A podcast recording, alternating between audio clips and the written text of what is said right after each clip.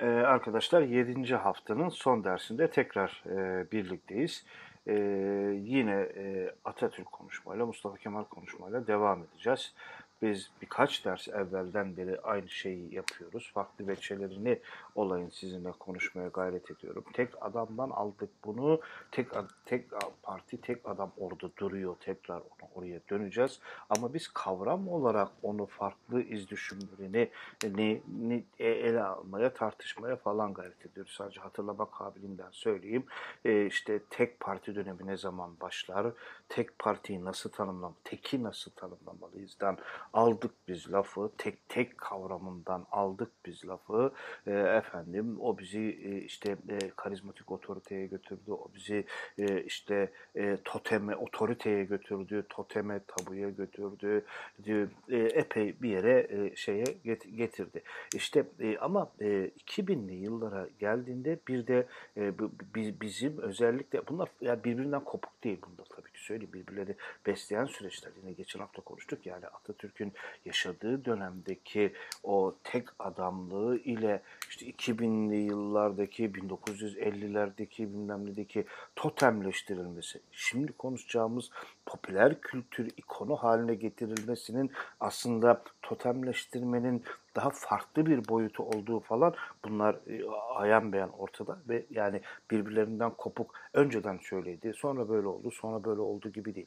Bunları farklı kavramlar yani tarihsel süreç içerisinde Mustafa Kemal ve Atatürk'ü tartışmak ve dediğimi biliyorum.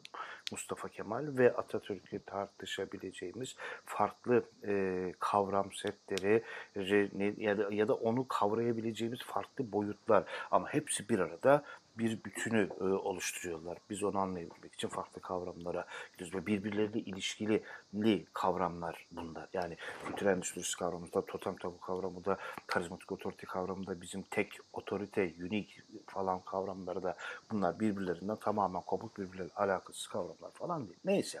Şimdi bu ee, e, Avrupa, Amerika 2. Dünya Savaşı'ndan sonra e, dünyanın belli kesimleri 60'lardan 70'lerden sonra ama Türkiye'de işte şu işte özellikle e, çoklu medya işte tek medyadaki devlet tekelinin sona ermesinden sonra falan bir e, işte süreç Türkiye'de bu 90'larla birlikte popüler kültür kavramıyla Türkiye daha bir net e, tanışmaya ta, e, falan da başladı ve e, bu popüler kültür işte popüler olan sık izlenen e, falan anlamının dışında bir kavram.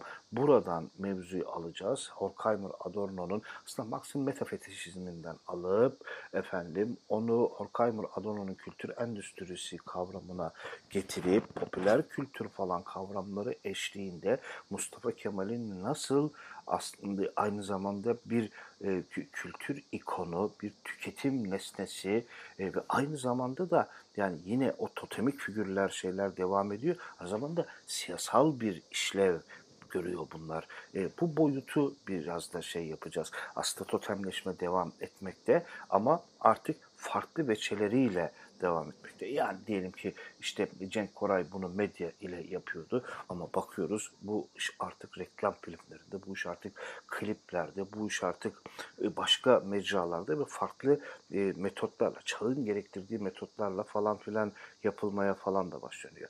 Biraz aslında hem de bu kültür endüstrisi, metafetişizmi, popüler kültür falan kavramlarına da bu vesileyle bir bakmış beraber bunlara da bir e, şey yapmış oluruz ve bu kavramlar eşliğinde de biz siyasal bir şey yani kendi konumuzu tartışmış olabiliriz. Yani e, biz hala unutmayalım ki tek parti erken cumhuriyet döneminde duruyoruz. Orayla ilgili henüz daha bir şey de konuşmadık ama yani Mustafa Kemal bir rejimin e, en önemli işte o muhabbet falan filan değil ama etrafından rejimi rahat okuyabileceğimiz anlamda temel kavramlardan biri olduğunu düşünürüm ben.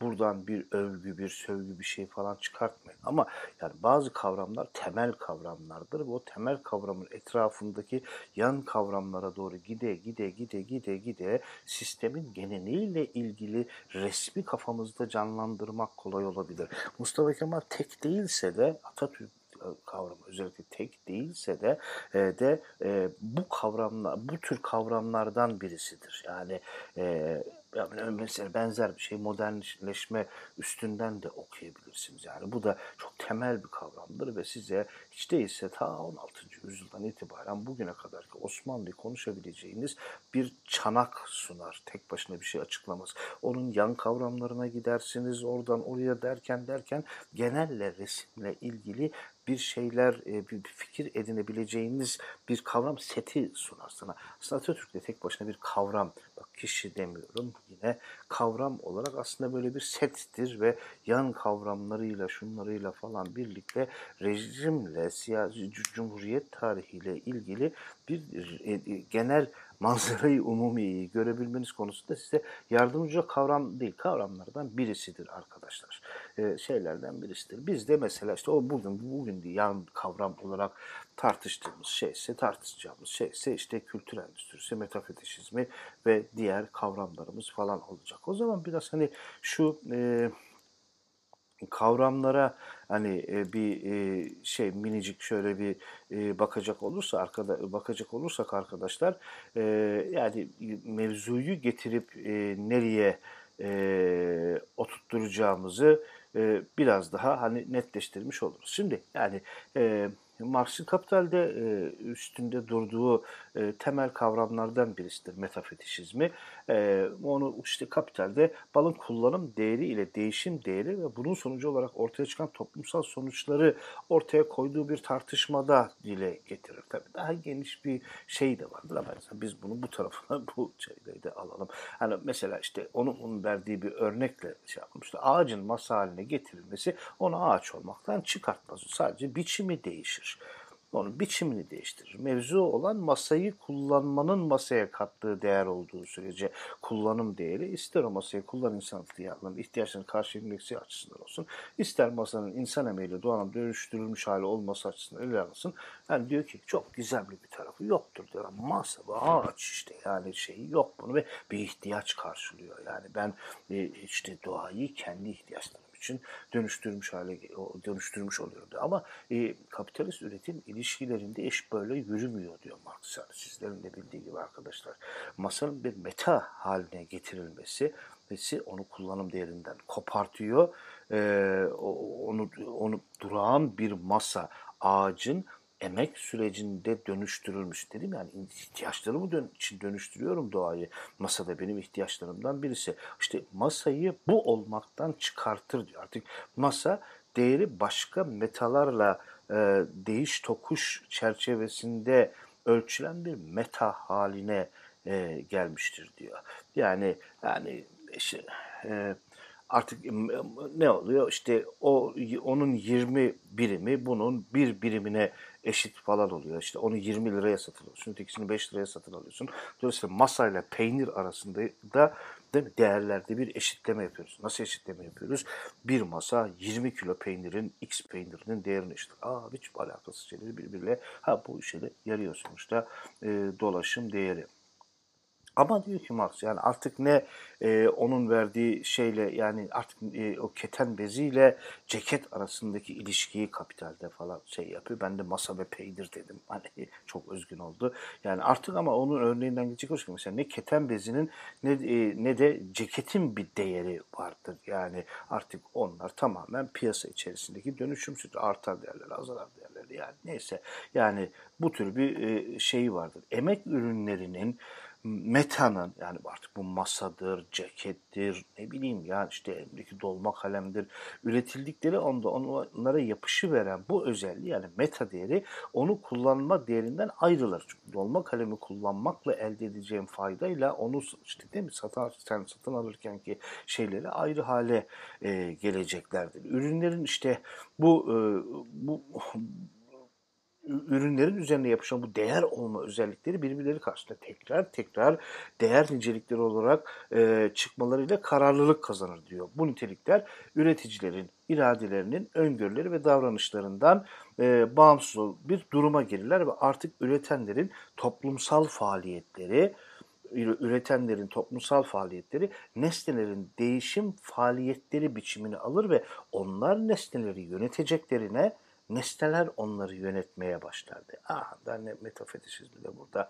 bir yerlere falan şey yapıyor. Yani bir başka deyişle Marx'ta metafetişizm kavramı nesneyi üreten öznenin, nesnenin hakimiyete girmesinin hikayesini alıyor. Peki bunun Atatürk'le alakası var? Dola, do, do, doğrudan bir alakası yok. Biz zaten doğrudan doğruya Marx'ın kapitalinden Atatürk'e falan sıçrayacak değiliz.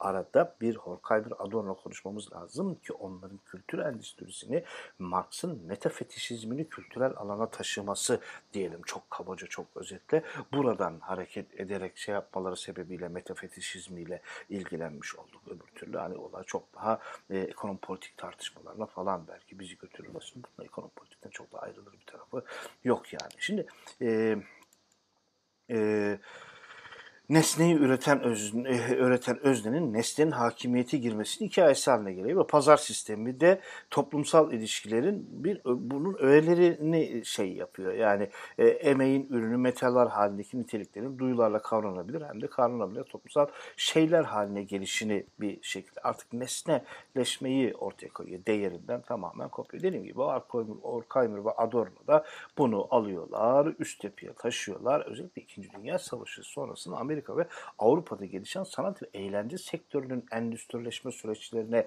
bu metafetişizmi taşıyorlar arkadaşlar. Yani ve bunu da kültür endüstrisi, endüstri değil o endüstri Marx'ın metafetişizmidir. Ama buraya geldiğimizde aynı şey. Hani tabii ki birebir yani karbon kopyası değil ama aynı şey derken yani dikkatli düşünmek gerekiyor. E, oradaki metafetişizmin buraya bir şekilde e, transpoze edilmiş, uyumlulaştırılmış e, hali falan diye şey yapabiliriz bunu. Yani e, ne kadar diyor mesela Horkheimer e, ve Adorno e, kültür endüstrisi makalelerinde bunu yani Türkçesi aydınlanma fragmanlarında var arkadaşlar. İngilizcesini falan filan da bulursunuz. Ne kadar müphem olsa da her şey bir şeye yararlı olabileceği e, e, yararlı olabileceği açısından algılanmaktadır diyor. Marx metafetişizmine çok benzeri. Her şey kendisinin bir şey olmasından değil, değiştirilebilir olmasından dolayı bir değere sahiptir. Unutmayalım ki artık Horkheimer ve Adorno'nun derdi sanat ürünü bilmem ne falan dinlediğiniz bir müzik seyrettiğiniz bir resim şu bu. Sanatın kullanma değeri yani varlığı fetiş sayılmakta ve fetiş yani sanatın toplumca biçilen ve sanat değeri diye yorumlanan değeri de sanatın biricik kullanma değeri halinde haz alınan biricik niteliği haline gelmektedir diyor Kayın Adorno. Böylece sanatın meta karakteri eksiksiz bir şekilde gerçekleşerek yozlaşmaktadır. Sanat düzenlenmiş, kayda geçirilmiş, sanayi üretimine uydurulmuş, satılır, kiralanır bir meta ürünü haline gelmiştir. Bununla Atatürk'ün alakası var mı? Var zaten biraz da onu konuşacağız şey. Şimdi biz metafetişizmden aldık. Bir çok da soyut bir şekilde Orkayvin ve Adorno'nun kültür endüstrisi tanımlarına bunu e, şey yapmaya çalıştık. Şimdi buradan hani e, e, kapitalizm diyor e, Orkan Adorno kültürü endüstriyel hale getirerek onu toplumsal bilincin, hakim ideolojinin şekillendirilmesinde işlevsel kılar biz burada ekonomi değil, daha, farklı bir yere, oradan alıp farklı bir yere götürüyor bizi. Kültür endüstrisi kavramı ve bizim Atatürk tartışmasıyla alakasını da buradan kuracağız. Bundan dolayı ki Frankfurt Okulu kültür endüstrisi kavramı ve ona dair eleştirileri aslında bütünlüklü bir ideolojinin yani bir, bir ideoloji eleştirisine doğru falan da e, dönüşüyor. Yani sadece böyle işte pazar ekonomisi al sat, sanat ürünleri alınıp satılmasın yanlıştır kardeşim eleştirisinin çok daha ötesinde e, bir şeyden bahsediyoruz ve biz buradan lafı resmi ideolojiye, efendim hakim ide, ide, ideolojinin yeniden inşa edilebilmesine, onunla ilgili bilinç tartışmasına falan e, ta oralara götüreceğiz. Yani e, e, şeyi kültür endüstrisi diyor. Bu yönüyle kendi kurduğu hayal dünyasına dahil olmayanları yok sayar. Aa, bak bu hayal dünyasına e, ne, ne, ne, çok farklı bu, bu ismi vermeden biz Behçet Kemal şiirlerinde bulabiliriz. Bu hayal dünyasını biz Cenk Koray'ın kitabında bulabiliriz. Bu hayal dünyasını Livaneli'nin Madame Tussauds Müzesi'ndeki Atatürk'ün e, işte onun kafasındaki Atatürk işte batılı bir Atatürk bilmem ne daha uzun boylu mavi gözlü sarı saçlı ama batılılar onu kıskanıyor. Ya bu hani böyle ortalıkta da böyle Allah kahretsin Atatürk sarı saçlıymış diye, mavi gözlüymüş diye kısım kısım kıskanan Avrupalı gördünüz mü? E, görmedik. O zaman bu biraz da yani Divaneli'nin kendi hani kötü iyi öyle bir şey demiyorum ama bir işte hayal dünyası diyor. Horkheimer'dan aldım lafı Livaneli'ye ve onun Atatürk eleştirisine e, bağlamaya çalıştım. Yani bir hayal dünyasına dahil olmayanları yok der, der diyor, telef eder diyor. Yani kim telef olmak istemiyorsa bu aygıt tarafından tartıya vurulduğunda hafif gelmemeli diyor yazarlar gene. Aksi takdirde yaşamda geriler ve sonuçta yok olmak zorunda kalırlar. Aslında bu durum sadece kendilerine sadık kalanların yaşamını bir dereceye kadar yansıtan bu toplumunun takıldığı planlılığa aittir. O bir outsider'dır. Yani dışarıdakidir ve kimi zaman ağır suçlamalar bir yana bırakılırsa outsider olmak, toplumun o anlamda dışında kalmak, bu kültür enstitüsünün dışında kalmak en ağır suçlardan biridir diyor. Bu teorik tartışmalara azıcık şey yapalım. Mesela ya bu işte popüler kültür şeyleriyle birlikte 90'lar özellikle 90'ların ikinci yarısı ve 2000'li yıllarla birlikte yani mesela bir popüler kültür figürü haline Mustafa Kemal nasıl getiriliyor? Biraz daha hani somut örnekler vermek adına şey yapayım size. Mesela 2009 yılının 29 Ekim'de İstanbul'da e, resmi törenler düzenleniyor. Her yerde olduğu gibi ve bu resmi törenler hani hep, hep düzenleniyor. Sadece o yıl düzenlenmiyor ve sadece İstanbul'da düzenlenmiyor. Ama e, e, o törende e, işte 29 Ekim kutlamalarında e, fa, e, bir Atatürk e, heykeli, e, heykel de denmez işte ne denir ona e, maketi getiriliyor. E, üstüne Faruk Saraç'ın bir modacı bu Faruk Saraç muhtemeldir ki biliyorsunuzdur. Faruk Saraç tarafından tasarlanmış farklı bir Atatürk maketi getiriliyor. Maketin üstüne bir modacının tasarladığı Atatürk e, şeyi var, maketi var. E, maket 6 metre boyunda, e, eninde ve 4 metre boyunda 3 katlı bir pastanın içinden çıkıyor. Yani bir pastadan çıkan bir Atatürk e, var ve bu anda da salonda bir 10. yıl marşı çalınmakta ve e, insanlar böyle canları işte çıktık açık alına 10 yıllar sonra şey yapıyorlar. Artık burada bakın dikkat ederseniz siyasal bir e, coşkuya gelme, cezbolma, cezbe gelme falan durumu falan var. Ama böyle modacının tasarladığı Atatürkler pastanın içinden çıkıyor. Olay valilikte gerçekleşiyor falan filan. Neyse bu örneği beğenmediniz mi? Başka örnek vereyim size arkadaşlar. Örneğin 19 Mayıs 2010 tarihinde Atatürk Seda Sayan'ın programına katılıyor. Olur mu böyle şey? Vallahi katılıyor tarihinde söylüyorum size. Sabahın Sedası isimli o dönemde Seda Sayan'ın sunduğu programın ismi buymuş arkadaşlar. Aradım buldum seyrettim vardı. Yani bu tam bu makaleleri yazdığım zamanlarda e, yapmıştım. Yani Sabahın Sedası programına Atatürk katılıyor. Nasıl katılıyor? Buluyorlar bir heykel, buluyorlar bir şey, e, nedir onun? Balmumu heykeli. E, bu o, o Seda Sayan'ın programına, Sabahın Sedası programına çıkardığı Atatürk heykeli de valiliğinin işte bir sene önce kullandığı heykel değil. Ne? E, o da şeyin e, deyin adını e, Müjdat Gezen'in Müjdat Gezen'in yerine ait heykelmiş. Onda böyle bir balmumu heykeli varmış. Yani e peki ne yapıyor Seda Sayan? Bunu da oturtuyorlar, şey yapıyorlar. Programa sadece Atatürk katılmıyor. Başka konukları da var. Belki yine ismini biliyorsunuzdur. Sümer Ezgü diye bir e, halk müziği söyleyen bir beyle Müşerref Akay isimli bak bu e, hanım efendi gayet önemlidir bu mevzuda. Ne mevzuda diyeceksiniz. 12 Eylül'den sonra Müşerref Akay üstünde işte ata, e, bayrak e, desenli kıyafetleriyle Türkiye'm, Türkiye'm, cennetiyim, beni metsiz milletim falan diye darbenin e, şey yaptığı e, şarkılar falan söylerdi ve özel izinle Atatürk, aman Atatürk diyorum, e, Türk bayrağı desenli elbise giymesine izin verilmişti ki biz de biliyorsunuz Amerika'dan falan farklı olarak orada giyim kuşamda benim milliyetçiliğin teşhiri olarak Atatürk işte Amerikan bayraklı don mon giyiyor. Bizde zinhar yasak öyle şeyler. E, Atatürk tişört aslında tişört müşört aslında def, şey defakto fa- serbest bırakıldı. Dejur bilmiyorum yani, yani şunu ama yani yok Atatürk resmi, yok Türk bayraklı tişörtler, müşörtler, şapkalar, herkese şey. Ama bunun hukuki statüsünü bilmiyorum ama yasak o dönemde Müşerref Akay ya da özel üzünle falan filan biliyorlar. Neyse şimdi konumuz o değil.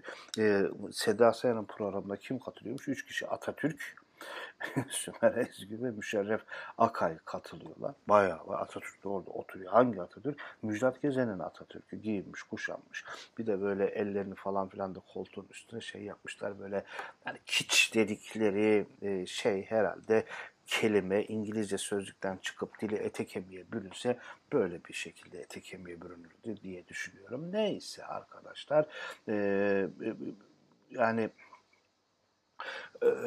Seda Sayan Atatürk'e sorular soruyor bilmem ne. Arada dönüyor Sümer Özgü'ye sorular soruyor. Arada Sümer Özgü kalkıyor. Türkü söylüyor, oturuyor. Hani neredeyse paşam siz ne yerdiniz, ne içerdiniz falan gibi böyle olayı artık iyice e, müsamere düzeyine falan şey yapacak şeyler. Peki buradan amaç ne? Burada hani burada sadece programın reytingini mi arttırmak? Burada, bak bütün hepsi iç içe geçmiş durumda. Programın reytingini, arttırmada orada Mustafa Kemal'i totemik bir figür haline getiren ama bu totemik figür popüler kültürün ve kültür endüstrisinin mekanizmalarıyla gerçekleştiriliyor ki tam demek istediğim de bu. Yani kültür endüstrisi tartışmaları bizim daha önceki derslerde konuştuğumuz e, totem, tabu bilmem ne tartışmalarından falan farklı zeminlere gitmez. Burada da bu. Nerede oluyor bu? Seda Sayan'ın programında oluyor. Olur mu lan Seda Sayan'ın programı? E olur. Çünkü e, yani popüler kültür dediğiniz şey yani o siyasalın oralara sızabilmesi bu, bu çok onun açısından önemli bir başarı. Peki sadece bu mu? E, değil. Yani e, bu olaydan bir yıl önce de e, Atatürk Alişan isimli bir e, e, şarkıcıyla herhalde şarkıcı deniyor tam bilemiyorum. Yani Çağla Şikel isimli bir e, hanımın e, Show TV'deki her şey dahil programına çıkmışlar. Yine aynı Atatürk. Hangi Atatürk? Şeyin Atatürk. Müjdat Gezen'in Atatürk. Yani bayağı program program falan geziyorlar. Yani burada tabii hani bir resmi ideolojinin yeniden inşası, Mustafa Kemal'in totemik bir figürünün olarak yeniden inşası ama bunun artık çağın gerekleriyle televizyon programı bilmem ne bilmem ne. Bu şekilde yapılması şeyi var. Hakeza mesela Mirkelam isimli bir e, şarkıcı e, o, genç olan var idi bir zamanlar. Mustafa Kemal e, Atatürk pardon Mustafa Kemal değil o tarihte yaşayan bir tarihsel kişilik Atatürk ise programdan programa koşan bir e, celebrity öyle yani öyle oluyor yani bir celebrity artık o. Ya tabii Mustafa o tarihte yaşayan bir kişilik ayrı dedim ya onu da konuşacağız diye zaten söylemiştim. Bizim bu celebrity Atatürk e, Mirkelam'ın hatıra Mirkelam isimli o şarkıcının Hatıralar isimli şarkısına çekilen klibe de konuk oluyor arkadaşlar. Klip yani e, de sadece Mustafa Kemal yok mesela. İşte Sadri Alışık var, Beatles var efendim falan. Yani böyle kolaj falan yapmışlar. Şey belki siz de şimdi ararsanız bir kere hatıralar Atatürk falan yazarsanız klibi açar seyredersiniz e, Mirkelam Atatürk'ün sigarasını yakıyor. Nasıl yakıyor? Montajla Atatürk'ün gerçek görüntüleri sigara içinde yak, yakılıyor. Orayı kesmiş biçmişler falan montaj yoluyla. E, Mirkelam da sanki sigarayı yakarken Atatürk'ün sigarasını yakıyormuş falan gibi olay nerede geçiyor? Bir şarkının klibiyle falan geçiyor. Şimdi yani burada e, işte Atatürk'ün totemleştirilmesi, klibin daha fazla satması, resmi ideoloji inşası hepsi arkadaşlar üst üste oturuyor. Sadece biri değil. Hepsi bir arada. Belki kültür endüstrisi tartışmalarının daha öncenin tek adam bilmem ne karizmatik otorite totem bilmem ne farkı diyorsanız burada fark işin bir de ekonomik boyutunun da olması ve bunun da belirgin olması. Ama sadece ve sadece ne reklam filminde ne Seda Sayan'ın programına çıkarken ne o ne şunu sadece ekonomik bir amaç falan yok arkadaşlar Zaten popüler kültür, kültür endüstrisinin çarkları da sadece ekonomik sebeplerle dönmüyor. Hakeza Horkheimer ve Adorno'dan örnek verirken de size bunların tek derdi de efendim ya bu sanat ürünleri satılmasın, bunlar satılması çok kötü, çok zararlı şeyler, e, sanata yazık oluyor falan gibi basit bir e, vıdı vıdılanma e, eleştiri denmez bunu, dırdırlanma değil. Bunlar hani bütünlüklü bir ideolojinin parçası, eleştirinin parçasıdır falan diye de de söylemiştim size. Aynı şey, aynı şey burada da geçerli. Yani buradaki mevzu da yani Mirkelam'ın satışını sadece artmasını indirgenemez ama o da dahil birçok e, şeye farklı e, e, şeye gider. Malum sizler de biliyorsunuz hani bu Atatürk pazarı diyebileceğimiz şey e, özellikle son 5-6 yılda belki neredeyse 10 yıla yakındır ki hayli popüler. Yani her resmi tarih e, ba, anmal bayramları diyelim 19 Mayıs 23 Nisan 29 Ekim 10 Kasım'ı falan bir Atatürk pazarı her zaman kuruluyor. Ne kuruluyor? Atatürk pazarından kastım ne? İşte Atatürk şeyli dolma kalemler burada değil ama işte dolma kalemin burasında şey yazıyor. İşte e, rakı kadehleri yani işte Atatürk imzalı resimli yok cüzdanlar, gravat iğneleri e, falanlar, fiş mekanlar, rozetler, kravatlar, kravat iğneleri bir sürü e, metal, materyal efendim bu şekilde satılıyor. Peki şimdi bu mesela kravat aldım ve üstünde Atatürk'ün imzası var ya da dolma kalem aldım üstünde Atatürk imzası var. Bunu alanla satan ve bu işin ekonomik, siyasal önemli şey arasındaki bağ nedir? İşte bak bu ayrıntı önemli. Yani kültür endüstrisi çağında ben siyasal duruşumu da tüketerek ortaya koyuyorum. Artık o kravatı takmak ya da diyelim dolma kalemi kullanmak yazma ihtiyacımın giderme işinden ziyade ya da cep telefonuma efendim işte e, şeyi koymak İzmir'in dağlarında çiçekler sayfaları falan koymak yani Atatürk'le ilgili bir şey olmaktan falan çıkıyor ya da ekonomik olmaktan bir şey olmaktan çıkıyor. Aynı zamanda benim siyasal duruşumla ilgili tüketerek karşıya verdiğim bir siyasal mesaj halinde ne de geliyor artık. Yani bu işte siz anlıyorsunuz ki ben yazarken burada görünüyor işte M Atatürk yazıyor. İmzası var Atatürk'ün ve benim siyasal fikirlerimle ilgili de bilgi sahibi olmak istiyorsunuz. Meta değeri, kullanım değeri, bilmem ne değeri, metafetişizmi, Marx, kapital hatırlayın. Üstüne kültür endüstrisini koyun ve benim şu dolma kalem örneğini de getirin buralarda bir yerlere inşa edin. Artık yazı yazar yazıyorum falan değil. Bak burada bir de Atatürk var ve ben siyasetle ilgili bir takım şeylerimi de size ding ding ding mesaj olarak gönderiyorum arkadaşlar. Yani bununla ilgili bir internet siteleri var Atatürk şeyleriyle. Büstlerin satıldığı şeyler var. Siz kodunu söylüyorsunuz adamlar evinize gönderiyorlar. Gönderiyorlar. De, hani bugün böyle değildi. Şimdi açar bakarsın bulamazsın. Ama çok yakın zamana kadar bunlar vardı. Her bir yazımı tek tek kurcalayıp o sitelerin içerisinde gezindim. Yani hani yani bayağı alışveriş ediliyor onlardan. Büst istiyorsun işte özellikleri yazıyor. Öyle çanta alır gibi ne bileyim şey alır gibi falan tek tek özellikleri yazıyor. Resimleri var, bilmem neleri var falan filan. Şimdi e, dolayısıyla Mustafa Kemal bir popüler kültür metağı haline getiriliyor. Bir piyasa metağı haline getiriliyor ama burada e, eleştiri onun piyasa piyasalaştırıldığı Atatürk'ü mü satıyorlar falan muhabbeti falan değil. İşte günümüzde bu işin popüler kültür, resmi ideolojinin inşasının geçmişten gelen o totalleşmenin üstüne cuk oturmasıyla alakası arkadaşlar.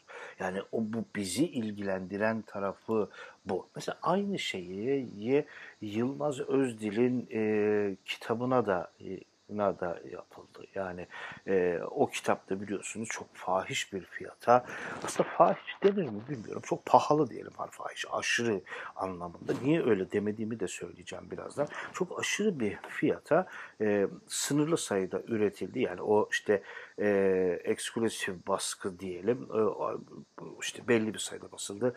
E, galiba e, kaç tane, 1919 tane mi ne basılmıştı. Yanlış söylüyorsam kusuruma bakmayın ama böyle çok e, e, sembolik bir sayıda basılmıştı. Her birinin üstüne baskı numarası var falan ve sağlam fiyata satıldı. Bir saatte bitti arkadaşlar. Şimdi aynı kitabı bir alışveriş merkezine gidip 20-30 liraya alabiliyordun ama adam ona 2000-3000 lira falan filan para verdi. sağlam bir fiyat deyip geçiyorum. Kaç lira dediklerini de unuttum.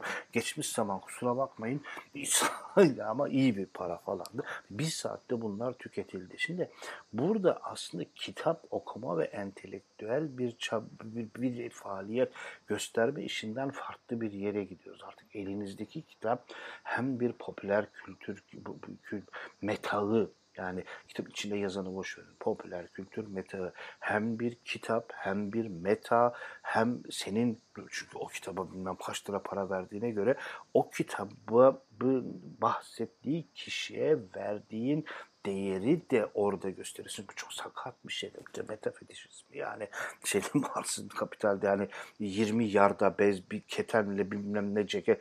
Yani işte sen de Atatürk'e fiyat biçiyorsun. Ben öyle bir Atatürkçüyüm ki bak işte 10 bin kağıt verdim aldım falan. Yani bak benim çünkü aynı kitap ben 30 liraya aldım ya ama ben de 10 bin liraya aldım. Yani şey, 10 bin lira unuttum yani. Şimdi şu yüksek bir rakam olarak söylüyorum bu arada da 10 bin liranın benim için hali yüksek bir rakam olduğunu da söylüyor. Öyle yani söylemiş de oldum. Şimdi bu siyasal bir şey, bu ticari bir şey.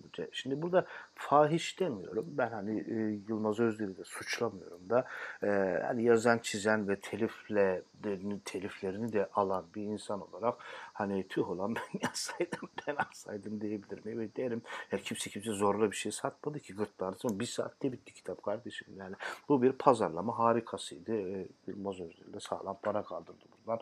Yani kemale afiyetle derler eskiler. Kemale afiyetle yesin e, zaten ekmeğini bundan kazanıyor adam. Yani size bilim yapıyorum ben Atatürk'le ilgili sıfırdan bir şeyler yazacağım falan vaadinde bulunmamıştı ki kitapta ya bu, bu ne lan bu nasıl doktora tezi diyeceğiniz bir şey. Tam zaten vaadi bu değildi yani. Popüler bir şeyler yazmıştı. Bir iman tazeleme kitabıydı bu. Sen de o iman tazelemenin zekatını verdin. Aldın paranı oturdun yerine. Yani bu dinde de böyle. Burada da böyle. Değişmiyor bu işler çok fazla arkadaşlar.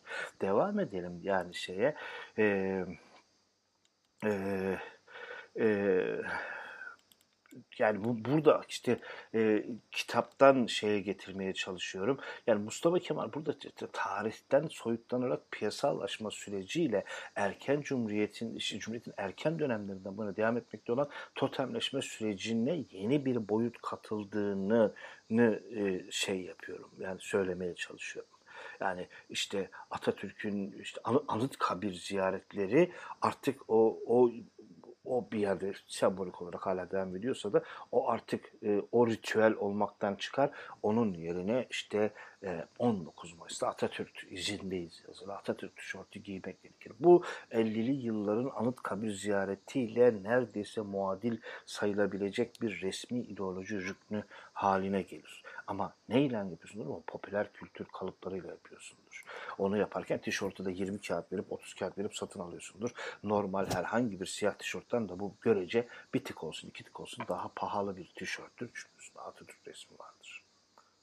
Yani bunu bunu ıı, şey yapmaya e, söylemeye falan çalışıyorum aslında. Söylemeye çalıştığım, üstüne durmaya çalıştığım e, noktada bu. Şimdi burada bir, bir mihenk taşı, dönüm noktası diyelim.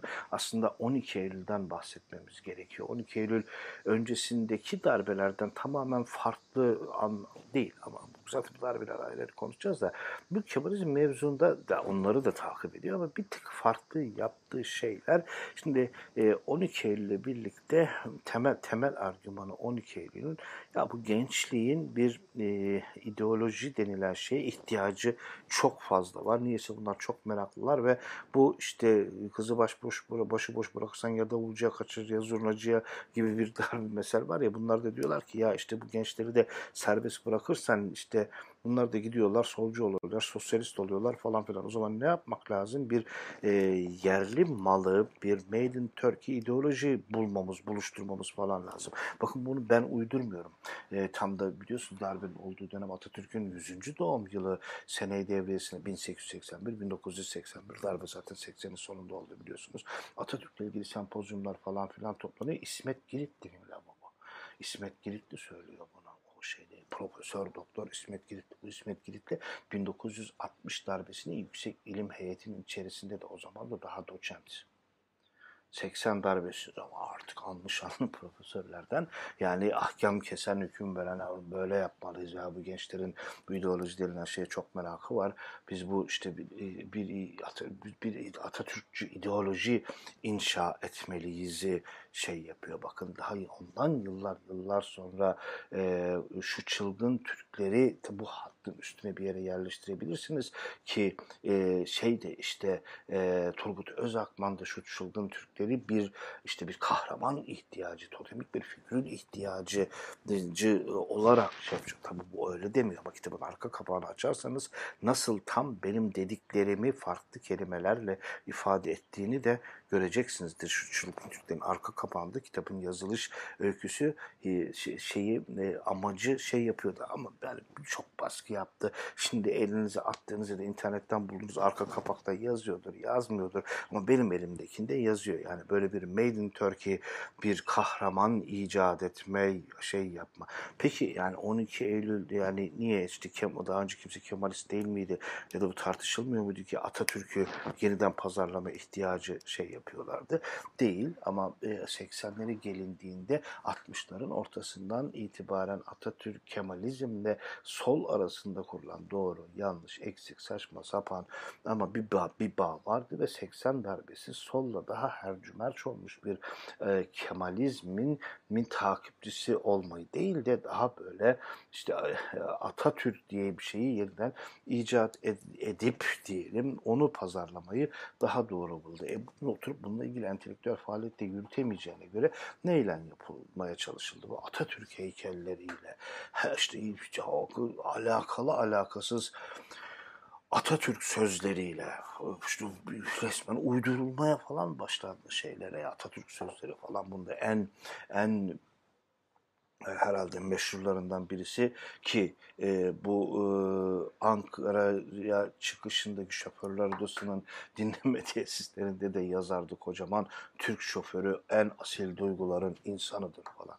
Çünkü her meslek grubuna her şeye bir Atatürk sözü bulmak, Atatürk'ü işte popüler etmek, işte her ile bir Atatürk e, anıtı, her okula bir Atatürk köşesi, her e, o ilçe ile ilçeye Atatürk caddesi, bulvarı bilmem neyi falan filan yani 12 Eylül ile iyice ağırlık kazanan ve sistematik hale gelen e, uygulamalar oldu. İşte bu aslında bu e, popüler kültür o zamandan başlamadı. Çünkü popüler kültür bir medya tartışmasını da beraberinde getirir. Yani medya, bunu tartışmadan şey tartışamazsınız. 80'ler burada bir kırılma ile birlikte Kemalizm'den daha ayrı, daha içi boş bir Atatürk tartışmasını bir 8-10 yıla bile kalmadan e, güçlenecek olan e, şeye e, ki kültür endüstrisine bağlamayı kolaylaştıracak bir yol açtı diyebiliriz açıkçası onun yolunu açtı ve o yoldan geçildikten sonra artık yani işte Atatürk şeyli dövmesini koluna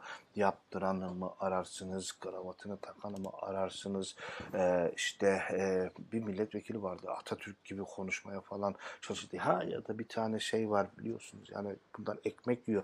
Düğünlere bile çağırıyorlarmış bu Atatürk'e benzeyen adamı. Ne yapıyor düğünlere çağırıp ona bir masa şey yapıyorlar. Bu da Atatürk'e de benziyor. Yani yaşlansaydı belki onun gibi yani muhtemelen insan insana benzermiş falan derler. Düğüne gidiyor ona bir sofra hazırlıyor yapıyorlar. O da frakını giyiyor falan Atatürk'e benziyor. Oturuyor bir köşede rakı içiyor. İşte Atatürk gibi böyle şeyler falan hareketler falan. E, işte ona o düğüne gelip oturup leblebi yiyip rakı içmesi için de eşek yükü para veriyorlar.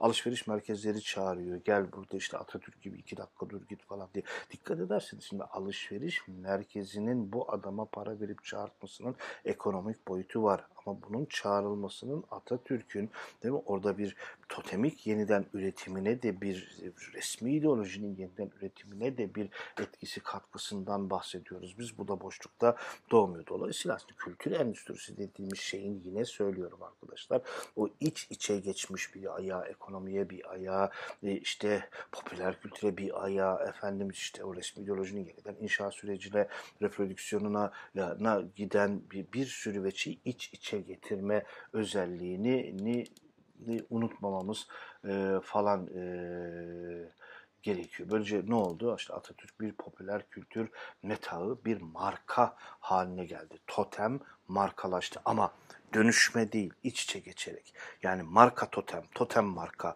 haline falan geldi. Birbirlerinden çok ayrı süreçler değiller ama ayrıldıkları noktalar var. Artık bir Atatürk markası var. Bu bir marka. Popüler kültürde alınıp satılar falan bir markadan bahsediyoruz ama unutmayalım bu bir totem marka, bu bir tek adam marka, bu bir yani önceki kavramlarla iç içe düşünmemiz gerekiyor. Onu söylemem istiyorum. Ve artık piyasada alınan, satılan bir değeri, ederi, geliri, gider bir şeyi olan hani metafetişizminden de ayrı düşünmemek gerekir e, diye de e, bunu da e, şeyde e, eklemek istiyorum şeyi. E, şimdi şöyle e, toparlayarak son bir, bir, bir 10 dakikamız ya kaldı e, ya kalmadı. Bunun hani totemle olan bağını e, işte e, çok özetleyerek şimdi tekrar e, geçen derslerdeki şeyi e, totem muhabbetini uzun uzun uzun anlatacak değilim ama bir noktayı mesela bir örneğe daha e, şey yapayım. E, bir e, Anadolu Sigorta'nın reklamından size e, mutlaka bahsetmek isterim. 1924'teki e, depremle ilgili bir e, şey yapmışlardı. Anadolu Sigorta e, bir reklam filmi yapmıştı. O reklamda e, Pasinler depreminden sonra Atatürk direkt e, kalkıyor, Pasinlere gidiyor. Orada yaşlı bir e, amcaya görüyor. E, arkasında devlet erkanı var Atatürk gönderilirken yaşlı adamı. Gene bu reklam filminde rahatlıkla Anadolu Sigorta falan yazıp hemen Atatürk yazıp e, bulup izleyebilirsiniz arkadaşlar işte dumanlar tütüyor orada şey reklam filmini açtıysanız e, açarsanız ya da zaten göreceksinizdir. Ee, işte köylü orada garip bir, bir çare otururken e, Atatürk ve arkasında e, devlet erkanı yanaşıyorlar. Ya diyor de işte çok diyor işte acı çektin ya yakıldı yıkıldı evin falan filan diyor. Devletinden milletinden ne istersin? diyor. Bir de orada köylü de reklam filmi bu. Biz diyor yedi böyle karşı harp etmişiz diyor. Koca memleketi yeniden kurmuş o bize yeter falan diyor Ondan sonra işte kadraj değişiyor. Ondan sonra e, dış ses devreye giriyor ve e, Atatürk depremden sadece 6 ay sonra hiçbir depremden bir daha hiçbir maddi zarar kimse görmesin diye Anadolu Sigorta'yı kurdu deyip o reklam filmi böylece bitiyor. Şimdi bu bir, bir firmanın Anadolu Sigorta'nın e, karını artırması için yaptığı bir e, reklam şey mi? Evet öyledir ama burada Atatürk bir e, işte bir totemleştirmesi şeyi e, de yaşanmakta mıdır? Evet yaşanmaktadır. Hani yeri gelmişken burada hani e, tarihsel anlatının işte resmi ideolojinin inşasını göstermek için ben burada anlattım şeyi. Resmi ideoloji sadece yalan değildir. Sadece olmayan bir şeyin uydurulması değildir. Ama olan şeyin dönüştürülmesi, olan şeyin bugünün ihtiyaçlarına göre yeniden inşası yok sayma, tevil bunların hepsi resmi ideolojiden, yani ideolojinin resmi anlamdan resmi ideolojiye bir bir bir onu ideoloji haline getirmesin işte yani ne doğru giderken görülen şeylerdir. Şimdi olaya şöyle bir bakalım yani reklamda bahsedilen şeye bir bakalım arkadaşlar. Ee, mesela eee 13 Eylül 1924'te saat 18.40'da Pasinler'de bir deprem gerçekleşiyor ve artçısı, öncüsü, deprem şeyleri bunlar bir tam bayağı yerle yeksan oluyor şeyler falan.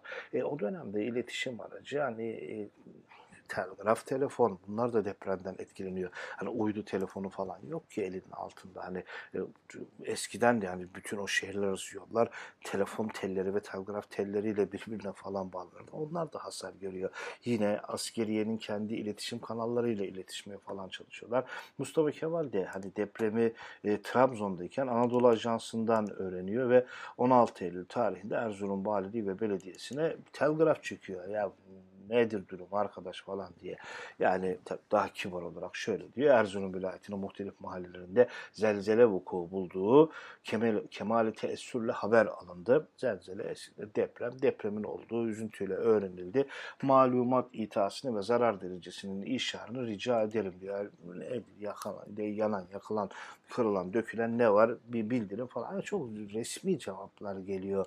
E tabi Cumhurbaşkanı yazıyor. Resmi cevaplar da geliyor. O da bu resmi resmi cevaplarla pek de e, yetinmek e, istemiyor ve e, Başkatip Tevfik Bey'i e, konuyla ilgili görevlendiriyor. O da yazıyor, yazıştırıyor, hükümete soruyor, yetkililere soruyor falan filan.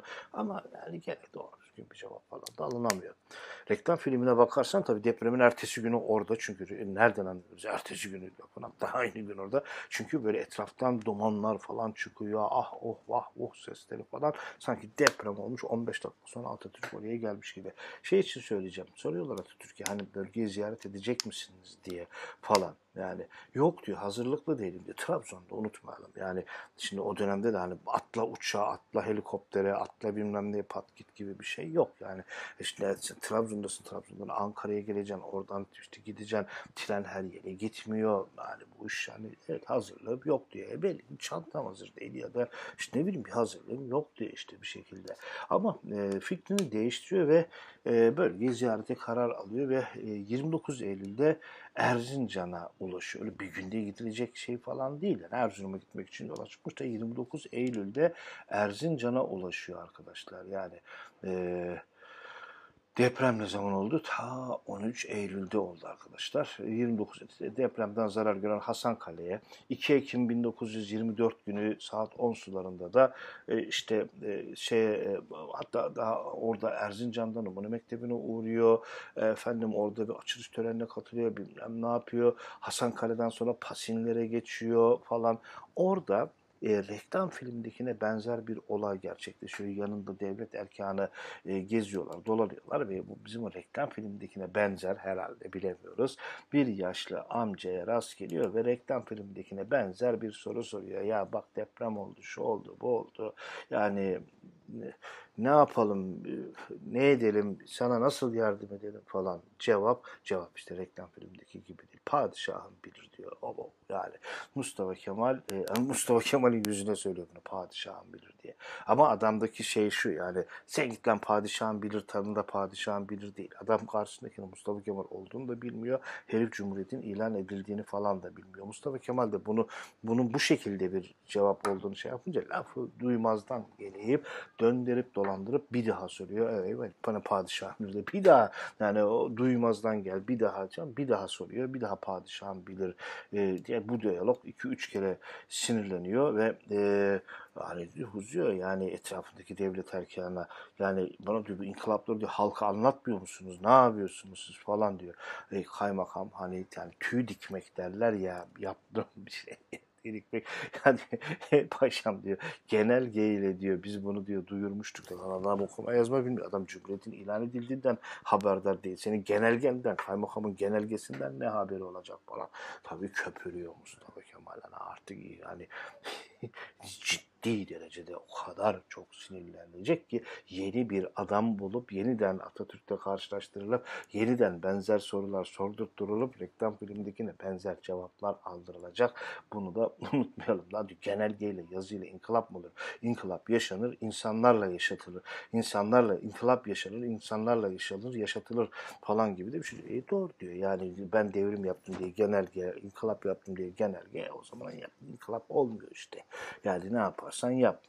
Eee Şimdi e, burada bakın Mustafa Kemal'in, yani niye bu detaylı anlattım? Burada resmi ideolojinin inşa sürecini de görebiliyoruz.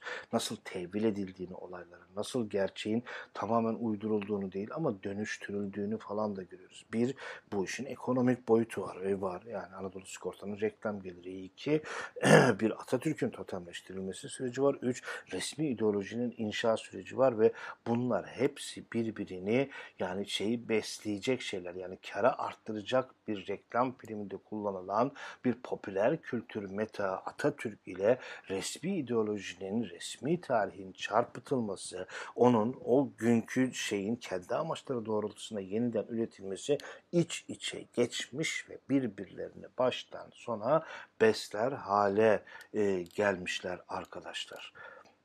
Ve zaten bizim de bu şeyde e, bunu ayrıntılı olarak tartışmaya e, çalışmamızın şeyi e, biraz da e, bu. Çünkü artık yani bu resmi ideoloji siyaseti hani e, işte e, bilmek, düşünmek, tartışmak, analiz etmek gibi kavramlardan çıkartılıp yavaş yavaş işte siyasi resmi ideolojiyle birlikte inanmak, itaat etmek, ritüelle onunla şey yapmak gibi kavramlarla ilişkisini daha pekiştiren bir süreç. Çünkü resmi ideoloji tartışmaya, e, analiz etmeye, bilmeye, düşünmeye kapalıdır. Orada kabul etmen gerekir yani işte Atatürk şöyledir efendim ya da başka bir şey her neyse yani ama e, işte resmi ideolojinin olduğu yerde e, de bu tür kavramlar siyaset, o zaman siyaseti çıkartmış oluyorsun. Çünkü siyaset düşünmekle tanımlanabilecek bir şey. Yani zoon politikum diyor diye Elif tabi bilmem kaç bin yıl önce bunu söylüyordu. Yani sen politikunu attın zoon kaldı geriye. Yani e, hani hayvanlığından gayrı elinde bir cacık kalmıyor. Yani ben söylemiyorum Aristo söylüyor. Yani siyasetin içindeki işte zoon politikum yani değil mi? Şeyde düşüneni, analiz edeni, hesap bunları açık arttıysan geriye yani resmi ideoloji politikonu elinden alıyor, zoon kalıyor eline. Onunla da ne yaparsan yaparsın. Evet arkadaşlar bu haftada e, bu dersi de çok affedersiniz e, bu şekilde e, bitirmiş olalım. Evet aslında bu haftayı da e, bitirmiş olalım. Önümüz haftada kaldığımız yerden e, sohbetimize devam edelim. Görüşmek üzere.